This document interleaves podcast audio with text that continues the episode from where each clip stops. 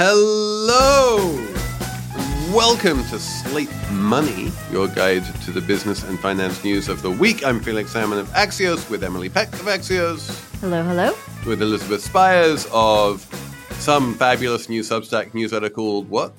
The New York Times. uh, my new one is Button Down. Button Down. I like it, like my shirts. We are going to talk about all manner of fun things this week, starting with Disney. It's in the middle of a proxy fight. They had a bunch of big announcements involving Fortnite and sports and other stuff, so we're going to talk about that. We are going to talk about New York Community Bancorp, which may or may not be in crisis, and I think we will come to a conclusion about whether it is or not. We are going to talk about the SAT and whether it is a good thing or a bad thing.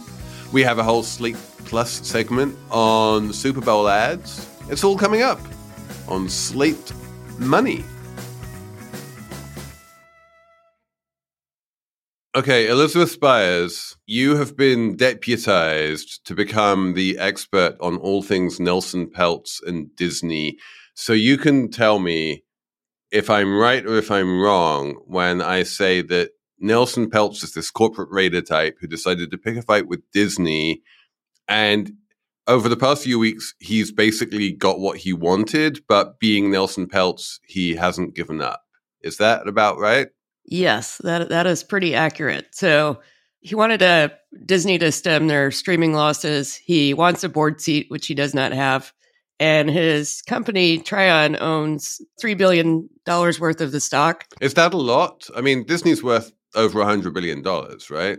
I think it's it's a lot for Nelson Peltz. I'm not sure that it's a lot relative to you know Disney's size, but he's still unhappy. So Iger basically did what he asked. Iger being Bob Iger, the once and current Disney CEO. Yeah, the streaming losses last quarter were a little over a billion dollars, and he cut it to 216 million in one quarter, which is pretty, I think, impressive. And that's after paying a whole bunch of money to Taylor Swift to stream her concert movie with five extra songs, which I went to see that movie and it was long enough to begin with. I'm like, this is going to be, you know, a three day marathon by the time it streams on Disney Plus. Are you a hardcore Swiftie? Felix? Am I a hardcore Swiftie? No, I am not a hardcore Swiftie. Because that's who Iger and Disney are aiming to get. They're get, aiming to get some hardcore Swiftie sign up so that they can see the extra songs in the movie. It's going to work. You know it's going to work. Clearly. Well, are you a Fortnite fan though? Because Disney also took a $1.5 billion stake in Epic Games, which owns Fortnite, which is one of the most popular. Is this Disney getting into gaming, or is this Disney basically saying what we want to do is have a closer relationship with Epic so that they and we can cooperate on IP stuff. Because one of the things about Fortnite, if I understand it, and frankly, I don't, is that you can play as characters. And so if Disney owns the Avengers, then maybe like you can go into Fortnite and play as Iron Man. They're using language where they're calling it a persistent universe. Uh, and what they mean by that is that they can use Disney IP in the game. And they're they're sort of basing it off of a really successful collaboration they had that Fortnite had with Lego. So there's a, a sort of Lego and Fortnite version that's really popular, and you know it's it's an opportunity to sell stuff. This again is a play for just like the Swiftie move would be a play to get Swifties to sign up for Disney Plus getting involved with Fortnite, which I mean, Elizabeth and I know we both have kids who play Fortnite, is a way to get the younger generation hooked into Disney because it's a way to get their brand into a universe where younger people actually are and they'll have exposure, you know, to Disney, to Marvel, to Star Wars. I, I asked my son to give me like a little information on what he's doing in that world. And I'm like, what brands do you see in Fortnite? He said, Nike, Balenciaga, like is disney there? He's like yeah there's some marvel stuff there. You know that's that's where kids don't watch tv that much anymore. This is where they are. This is this is wild. Like there, there were two things you just said to me that just blew my mind by the way emily. The first one is like this whole concept of getting the kids into Disney, like that has always been the one thing that Disney's never had any problem with, right? Disney has always been the 900 pound gorilla in the world of kids. And the idea that Disney might there might be kids who aren't completely into Disney. I'm like, wow, that okay. And then the second thing you said, which was almost even more astonishing, is that Fortnite, which is really, you know, aimed at the kind of tween world. You know, the second brand he names is Balenciaga. I. I couldn't believe that either. There's, I think, the age range on on Fortnite is pretty wide, though. So I, I, think it's not just getting tweens. It's yeah, you have to go where the people are. You go where the people are. No, the, the, we've talked about Fortnite on this show in the past, and it's a social network. It's a very successful social network. P- people use it as a place to talk to their friends. And Disney has always had a how to say conflicted relationship when it comes to social networks. And you know, it, for, at various times it's considered buying one or not buying one or building one. And I think Fortnite is the most brand safe social network in the world, and it makes sense that that would be the one that Disney chose to partner up with.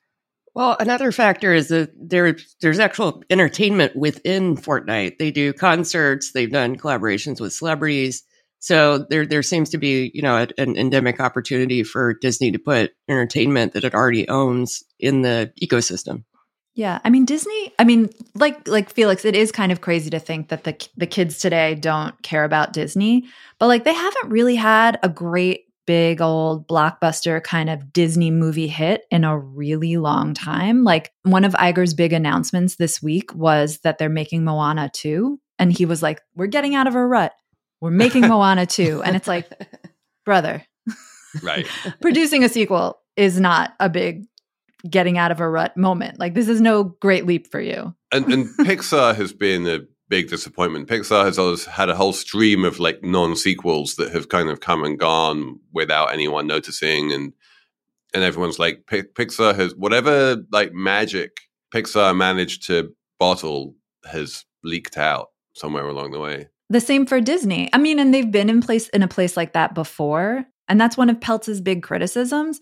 And yeah, the stock went up this week because, like Elizabeth said, Disney pared its losses and it announced this Fortnite thing. And we might want to get into this other thing that they announced, the sports streaming bundle thing. But like, I don't know if Peltz got what he wanted. This seems like small ball stuff all kind of wrapped together. It's like what you would tell your boss, like, oh yeah, I'm totally doing the things you want me to do. I, uh, I, I, I I'm working on my calendar management and, um, you know, I have my talking points and I did a, this. Like, it just doesn't feel but realistically speaking, Emily, I feel like in terms of how much of a change Disney can make in the in the space of one quarter, the only real big thing that Nelson Peltz wants and that Disney hasn't provided is a succession plan. And like, what is what is the plan for a post Iger Disney? And is there a plan for a post Iger Disney? And that's the one thing that's still missing they need another Moana. They need a Frozen. Do you know what I mean? exactly. Like, that's really what they need. A succession plan is like. But we should talk about the sports thing because I think, in a weird way, that's actually the biggest announcement of the week,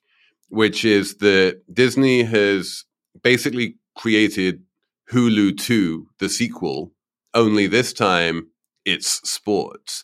And Disney is the giant of sports entertainment. It owns ESPN, and ESPN is by far the biggest brand in sports media.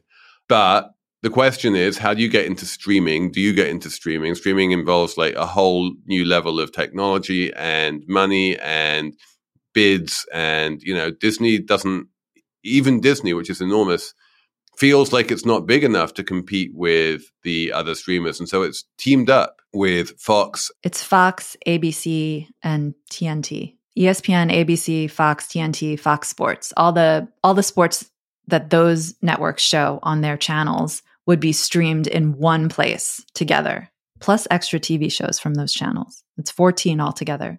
And then they, they would they would they would pitch in together if and when the rights come up for the next time they come up to be bought. Is that true? I think that's the idea, right? So that it prevents them from bidding against each other. Like what the idea is that oh. it's a cartel because like sports rights have been spiraling up and up and up in price so long that like all of the money is going to the sports leagues and there's no money left over for the broadcasters. And the broadcasters were like, great, we're going to create a cartel to try and not bid against each other. Yeah, I think that could be the long term strategy. But for now, it's just like they're they're trying to make it seem a little more innocuous. Like we already are running all this content on the TV.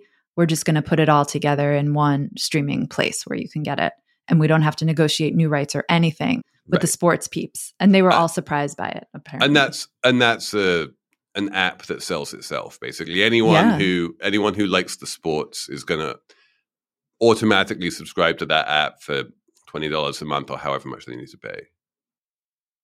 So let's take a break and come back and talk about another banking crisis because it's been like almost a year since the last banking crisis. Is it about time that we have a new one?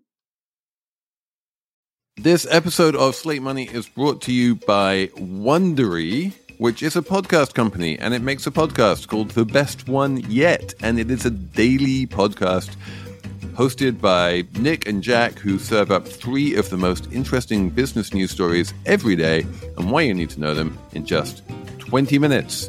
Do you want to hear about the $100 wedding dress that saved Abercrombie, or which real tech acquisitions like Game of Thrones, or the one financial equation that can finally solve climate change? That's the kind of stuff you find on the best one yet. So be in the know this year by starting your morning with the best one yet every weekday. Follow the best one yet on the Wondery app or wherever you get your podcasts. You can listen ad free right now on Wondery Plus and for more deep dive and daily business content, listen on Wondery, the destination for business podcasts, with shows like The Best One Yet, How I Built This, Business Wars, and many more. Wondery means business.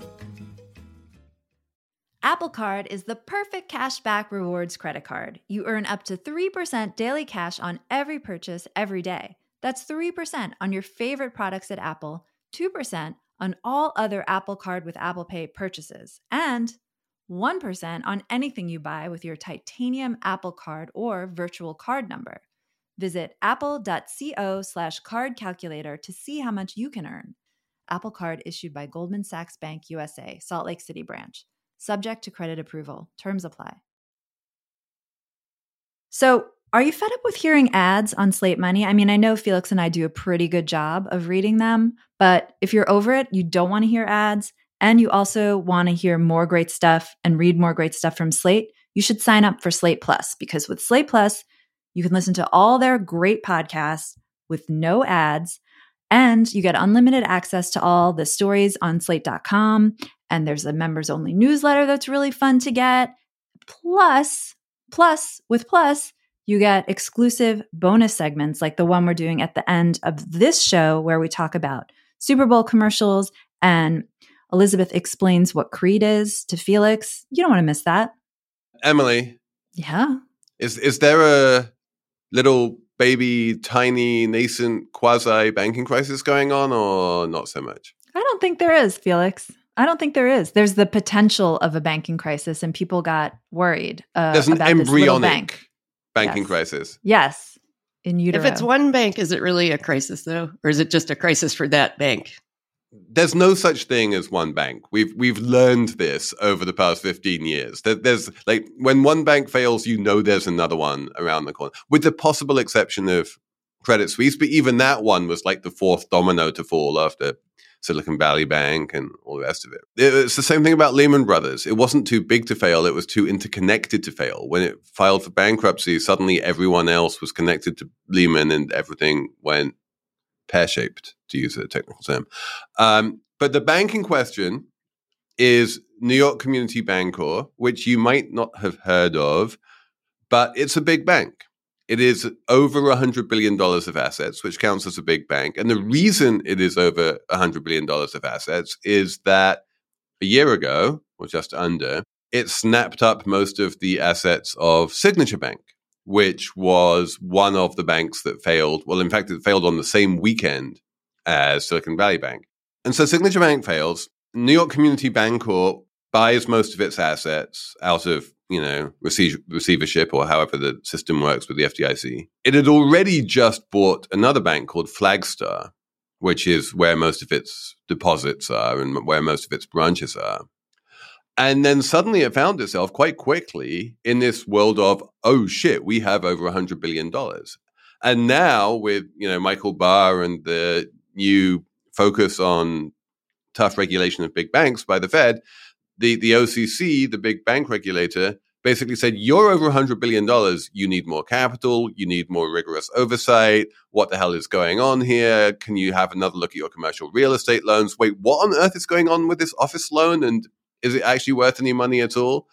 And they were like, Oh, shit. And they said, no, no, no, you're right. We we need to be much more grown up and so on and so forth. And so we're going to provision $558 million against a whole bunch of commercial real estate losses that maybe we wouldn't have done, you know, in the olden days. And that caused a loss. That caused a quarterly loss of $250 million.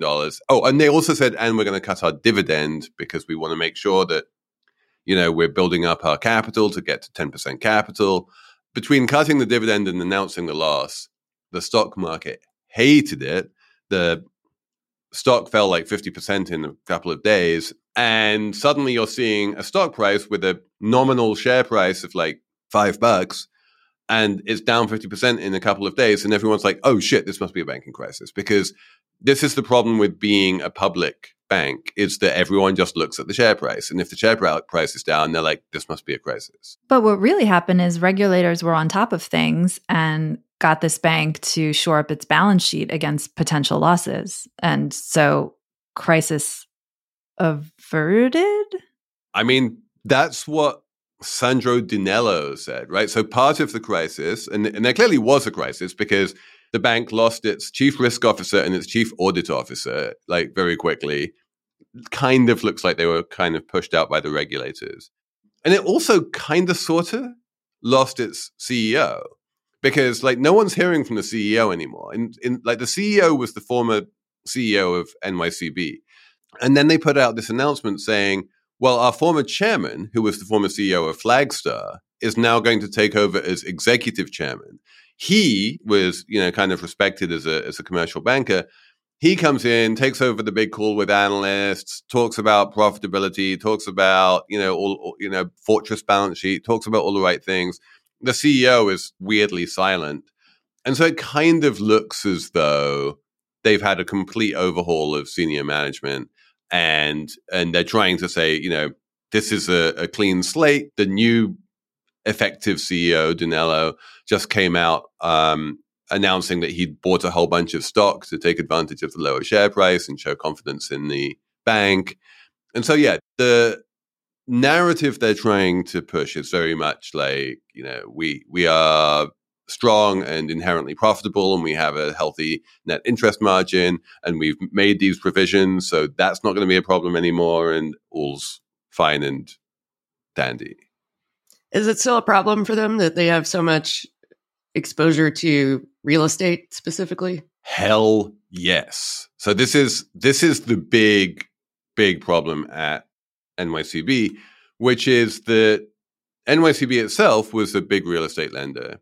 Signature Bank was also a big real estate lender. You put these two big real estate, and when I say real estate, what I'm that they have two types of real estate, not residential mortgages, which are basically fine, but the dodgy types of real estate, which is one commercial real estate in New York, which, as Emily will tell you, having been covering this for the past three years, you know, it's not recovering. People are not going back to the office. You know, companies want less office space and so on and so forth. So if you've lent against that office space, that could be bad. And two, multifamily housing in New York, and specifically the sort of low end multifamily housing that is under rent control. And Emily, you're going to tell us what happened in 2019 and why that was so bad for the bank. It's so interesting because the bank failures last year, you, you all were tied to, you know, rising interest rates and ha- that messed up the value of a lot of assets on their balance sheets and that caused a lot of problems for them. And NYCB has that issue. But then there's this other issue that's so New York specific, which is this issue with rent stabilization.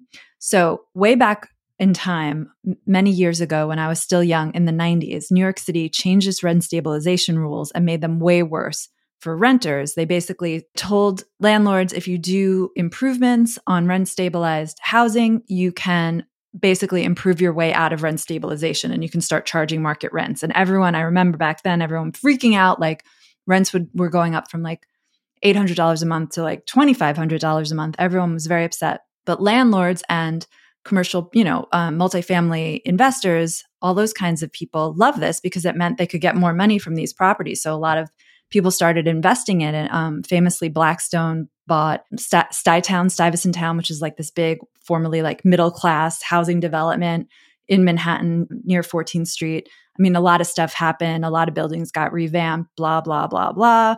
But housing advocates never like this for obvious reasons. So then in 2019, New York State actually reversed this law and brought back stronger rent stabilization laws. Great for renters, terrible for all the, the landlords and the businesses that got into the market. And now a bank like NYCB is basically dealing with the fallout. I think the the value of their multifamily portfolio, Felix, correct me if I'm wrong, is like down like 30 or 40% now. Um, because landlords can't charge those those high rents anymore. So this so it's so interesting to me because Signature Bank, which they had bought, like like this all started because they bought a bank that was struggling because of crypto and because of high interest rates. But now they're struggling this this NYCB for like rent stabilization policy reasons and it's kind of like maybe that's that's fine like if a bank isn't doing well and the bank stockholders are losing money but like the people of New York City are getting better rents like I feel like I'm okay with this crisis so far it's a classic case of like labor versus capital right the yeah middle class New Yorkers in their rent stabilized apartments win and the bank on the corner you know, whether you like the bank on the corner or you don't like uh, the bank on the corner, you know, on some level it's a zero sum game and they're one of the losers. The big loser, of course, being the equity owner, the person who owns the building. And a lot of these buildings, as you say, are down 50% in value. But yeah, like housing values go up and down. And, you know, this law is not new. It was passed five years ago. So they should have seen this one coming.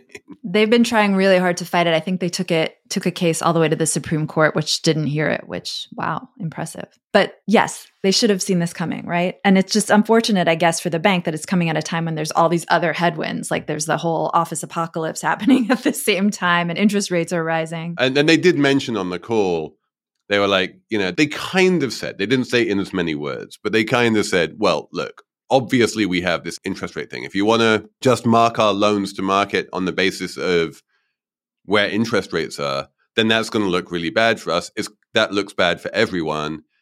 But if you're worried about credit risk, then, you know, and then they started spinning it all much more positively that, you know, that there were two particularly bad office loans that they provisioned against, but that wasn't indicative of the quality of the commercial real estate portfolio more broadly and yada, yada, yada. So yeah, I, I think I'm I think I'm with you, Emily, that like if you look at the ratios of how much capital they have, and if you look at their quarterly income, you know, which still looks pretty healthily positive, even beyond the five cent dividend that they're still paying.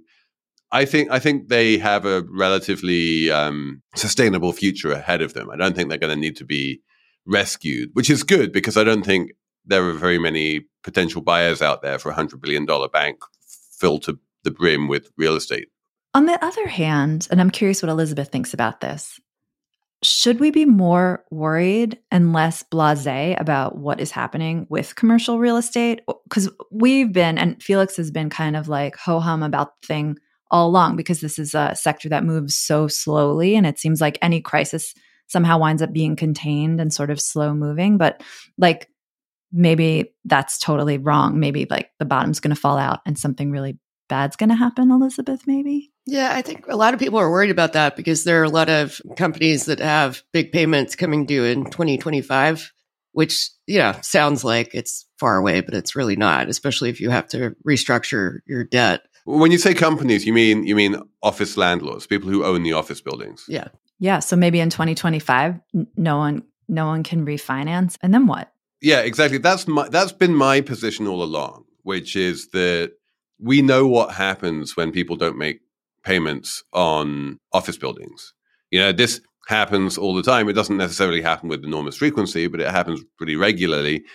And what happens is the you know equity holder gets wiped out. The lender, the, you know, the first tier lender takes over the building, um, and then probably tries to sell it, and may or may not take a, lo- a loss on their loan and the building itself doesn't change and the tenant relationships don't change. you're still locked into the same lease and you're still paying rent every month, and just the person cashing that rent check changes. And that's why it doesn't bother me. Is that is that like unless I'm an owner of commercial real estate, I don't see how this affects anyone except for the landlords. Yeah. On the residential side, to get back to that rent stabilization law and the fallout, there was this good Bloomberg piece last week, and there were a lot of stories about vacant apartments because the landlords that were trying to like milk them for above market rates can't do that anymore. So there's no one renting them out. But I think even there, I mean, the advocates were like, well, eventually this all gets sorted out. And what will happen is rents will be lower. Like someone's going to buy New York City real estate at some point. Right, exactly. The value of all of these buildings unencumbered by debt is greater than zero, right? All of these offices are worth more than zero. All of these multifamily apartment buildings are worth more than zero. There is a price for them because they and they do cash flow. Like there is a demand to rent office space at a price. There is a demand to rent rent stabilized apartments at a rent stabilized price. Those prices have a net present value. And so yeah, the the stock, the building stock, I think is fine. I think what people are worried about is just the, you know, sort of permanent changes that have happened because of the pandemic. You know, they're they're just renters who are not coming back into commercial spaces at all. And especially when you look at the very high end stuff, the class A office space are usually dominated by knowledge workers who are now all working from home. There's just no customer for those spaces anymore. You're right. That is the worry. I personally am not worried about that. I think that for the right price, there will always be someone wanting to rent a class A office space for, you know, their business in Manhattan. You know, that that you will be able to find. I think maybe some of the class C office space is going to be harder and maybe we can convert that to residential or, you know, something like that. But or maybe we can just tear it down and convert it to housing or you know, something more useful. But like yeah, this is this is how cities evolve. This does not worry me. Yeah. I just did a story about retail commercial real estate actually. And it made me think about office space a lot because retail has been like in crisis mode for a really long time, you know, since the advent of the internet changed the way people. Yeah, since pre pandemic. Yeah. And I mean, they've just, they've basically just adjusted to the new world. Not really shopping malls, but like all the other stuff, all the other places people shop, like stores, retailers, they, they've just they've figured out how to live in the new world and probably that's what happens with office space too. Like it it but it'll take a long time to shake you out. you had an amazing chart emily which showed retail vacancies like at an all-time low like way lower than pre-pandemic which yeah. totally shocked me. Shocking. That's just that's because i mean there's less demand for retail space so there's less supply. Like eventually people start building as much of the stuff as they did before and what was already existing got revamped or remodeled or you know like your bed bath and beyond switched to uh, i don't know uh, lululemon or whatever uh, trader joe's you know stuff like that. Like styles changed for what retail was in fashion. It's not like retail went away and probably office wasn't won't go away either but it just might be a smaller thing. Let's move on to talk about the sats even though I am an immigrant who was in my 20s when I moved to this country, I actually took the SATs. I know what the SAT is because I lived in Palo Alto when I was 13. And do not ask me why I took the SAT when I was 13, but I did. Are you going to tell us your score? I feel like you shouldn't, honestly. I, I no, I am. I have a very, very good reason why I won't tell you my score. It's bad. Which is that I have no idea what it was. Oh. but yeah, it was a very elegant test. It was all multiple choice. Um, there was half of it was sort of quantitative, half of it was more verbal. Yes. And the whole thing you're done with in the space of like a couple of hours, and it just measures everything it needs to measure, and it can get set off and put everyone on the same, you know, two axis scatter plot and you can see exactly where everyone is and it gives a nice clean like for like comparison for everyone. And then if you're a college or something like that you can use that to say you know as a very clean and easy proxy for how attractive is this candidate to get into our college. And if you want to be a little bit more sophisticated about things then you can sort of adjust that score for socioeconomic status and you'd be like well if you're upper middle class we'd expect the score to be higher. If you're working class we'd expect the score to be lower. And then you know so if you have a low score but you're working class will kind of like bump you up a bit and will accept you anyway because you obviously have a bunch of innate ability that kind of thing. It seems like a very simple and effective way to judge teenagers which is never the easiest thing to do. But emily it also went massively out of fashion yeah, so this is another pandemic thing. I mean, do the pandemic things ever end? I mean, geez. But during the pandemic, you know, kids couldn't go take the test because you go to a place and take the test with other people. You don't just like take it from home or anything like that. So a lot of colleges, I think the number was like a thousand, um, said, okay, forget it. Like SATs are going to be optional, SATs and ACTs, which is another test, but we're not talking about that one. They're going to be optional. And a lot of people were like, that's good because the SAT it promotes inequality because you know uh, rich white kids do better than working class kids uh, typically of color. So it's good to get rid of the SAT because it promotes that inequality. So even past the pandemic when everyone could go back in person a lot of universities said you know what? This is going to be optional. And the ones people most cared about where this most mattered were you know the Ivy League. Then this week Dartmouth came out and said we're going to start do- making the SAT mandatory for applicants again. And they did all this research showing that actually the SAT is a good way and more beneficial to disadvantaged students than people previously realized because essentially it's a really good indicator of how you're going to do in college better than grades and especially um, coming from like a disadvantaged school or a school that um, the admissions officers aren't as familiar with it's a very good, clean indicator. I think the New York Times, David Leonhardt's been all over this. They had a great chart sort of showing the correlation between SAT scores and your college GPA. And it was like a very nice line.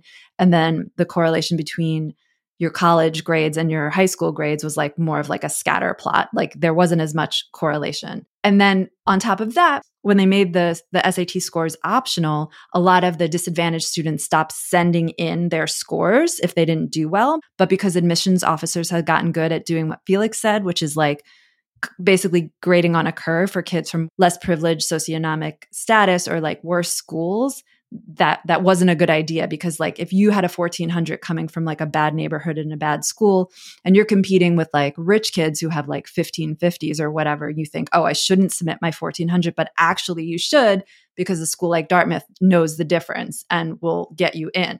So Dartmouth is now back with the SATs and I think it's expected and MIT also went back to taking them and I think it's expected that other schools will follow suit yeah, I mean, you also have to consider that you know the things that go into college admissions decisions are you know multifactorial. So you have the your standardized test scores, your GPA, but also things like extracurricular activities, or you know they'll take into consideration not just economic structures, but you know whether your parents had gone to college, that sort of thing. Yeah, and when they look at extracurricular activities, that's really hard for the disadvantaged kids to compete on because they can't afford to do like travel soccer they can't afford to be on the ski team or take trips places. Like that's that's an even like when you're looking at SATs or extracurriculars as a way to like increase decrease inequality it's like extracurriculars is going to hit you hard. And if you take the SAT away you're just making it more unequal for everyone. So i like the idea that this was a kind of pandemic era thing that needed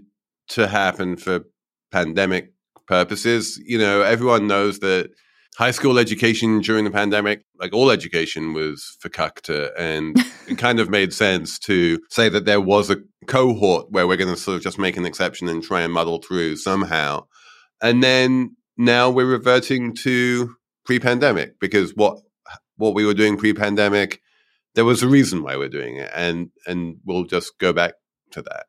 Yeah, I really like it too. I love how the pandemic allowed for these big natural experiments so we could really figure out what works and what doesn't. The same thing with remote work. Like it was a big natural experiment. Is this better, worse? We don't know. And it turns out it's kind of better. We're going to keep a lot of it. And then with this, it was like, mm, actually, now we can really drill into the data and really see what happens when we get rid of the SATs. And actually, it makes things more unequal. So look at that.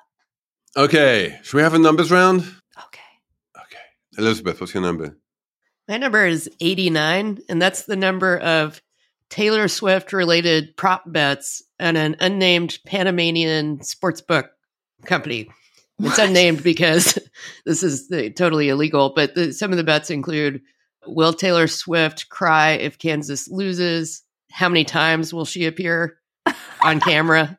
like this is a and, and, this is a prop bets or sh- prop is short for proposition bet. So anything that you can think of, you can you can basically bet on. Uh, is this your way of plugging the Slate Plus segment? Subconsciously, perhaps. We're going to talk about Super Bowl ads. So and the Super Bowl, which is this weekend, and well done to whoever wins. You've scored more points than the other one. I'm proud of you. So yeah, there is obviously a Taylor Swift angle to the Super Bowl this year, which makes it much more interesting than most Super Bowls because most Super Bowls, and you might not know this, do not have a Taylor Swift angle. Um, who's the who's the halftime entertainment? Usher. Usher. Okay. My number is my attempt to get a rise out of Emily Peck, which is five thousand. Emily, the S and P 500 is five thousand. what does that mean, Emily? Look, why are you doing this to me? this is so messed up. I admitted in a private work Slack that I don't wa- know why everyone's making a fuss about the S&P 500 hitting 5000 beyond like it's a nice number. And then I admitted in the safety we're not even in the cone of Slate Plus right now. I admitted in the safety of the small group that like what is the 5000 actually mean? And now he is sending it out to all the listeners and I feel betrayed. The the reason why it's not mean and you shouldn't feel betrayed is because you asked exactly the right question and you're 100% correct. It doesn't mean anything. It is completely meaningless and people love pretty round numbers and there was a lot of celebration when the Dow hit 10,000 but people think about the Dow in terms of points. No one thinks about the S&P in terms of points. If I stopped someone on the street, even like I'm working on Wall Street right now, I could go out literally onto Wall Street, physical Wall Street itself, and stop someone on the street and say like, where is the S&P 500? And they would have no idea because they'll, they'll be like, I think it's up 20, 25% last year. Or, yeah. you know, I, I, think it fell by half a percent yesterday. But no one knows what the actual number is. It's not important. And the question you asked which is a very good question, which is 5,000 watts, is a good question because there is no 5,000, it's, no, there's not, it's not 5,000 things that there are that you can count. Well, here's one, here's two, here's three. It's just a meaningless number. So anytime you hear, you know, breathless talk about S&P 5,000, um, I think that's basically just a sign that it's a slow news day. You still haven't explained what the 5,000 is, which uh, now I feel better because maybe you don't know. yeah. The fact is, I don't know either. I, ah! but I also don't care. I have I have this idea in the back of my head that basically when the index was created, they set it to 100 and now it's 5000. But who knows? I mean, people know and I have a feeling we're going to get a lot of email on this. if if you care about the absolute level of the S&P 500 and you think that 5000 is in any way meaningful or interesting, please send us a note on slatemoney at Emily, what's your number? My number is 57.7 billion. That is the number of minutes spent watching Suits on streaming in 2023. 52 billion of those minutes were just from mid June to the end of the year because mid June is when Suits showed up on Netflix and everyone, except probably you guys, started watching it. And so, and before that, it was on Paramount. Uh, it was on Peacock um, at the start of the year, okay. and then it moved to Netflix. When it moved to Netflix, for some reason, it exploded. So this is this is absolutely amazing, and I love this number so much because, correct me if I'm wrong here, but basically there is a show which is available on streaming. If it's available on streaming platform A, it gets 5 billion streams in six months. The minute it moves to streaming platform B, it gets 50 billion streams in six months. It's literally 10x just by moving from one platform to another. That is the value that being on Netflix can add. Yeah, that is why Netflix is still getting and penning licensing deals with all the other content providers because there's no comparable platform right now. It's totally won the streaming battle. And this year was really interesting. And Suits is an old show, right? It's the Meghan Markle show from um, the USA Network. This year, the top 10 most streamed shows they were all old shows. They call them library titles. And that's the first time that's happened in the four years Nielsen's been tracking. And that's because there was just less spending on streaming in 23 and because of the strike. So everything people were watching, it's kind of sad actually. Everything people were watching is just like old stuff, like Friends was on the list. I mean, it's just Gilmore Girls, Grey's Anatomy. Like, this is what people are doing. It's the it's soap opera 2.0. Kind of, yeah. But it's not even new plot lines. Did anyone ever watch these shows for the plot lines? I mean, I got I got COVID and I got real into suits and I was all about the plot lines. So I will I will maybe one day watch an episode of Suits. No. You're fine. No, I won't. Okay, I think that's I mean, it got, for this week. unless COVID you I got are real into suits into Super Bowl ads, all about the plot. In which case, so. you will want to subscribe to Slate Plus and make sure that you listen to our Slate Plus on that subject. Otherwise, thanks to Jared Downing and Cheyna Roth for producing, and thanks for writing in Slate Money at Slate.com, and we'll be back next week with more Slate Money plus on that subject. Otherwise, thanks to Jared Downing and Cheyna Roth for producing. And thanks for writing in, slatemoney at slate.com. And we'll be back next week with more Slate Money.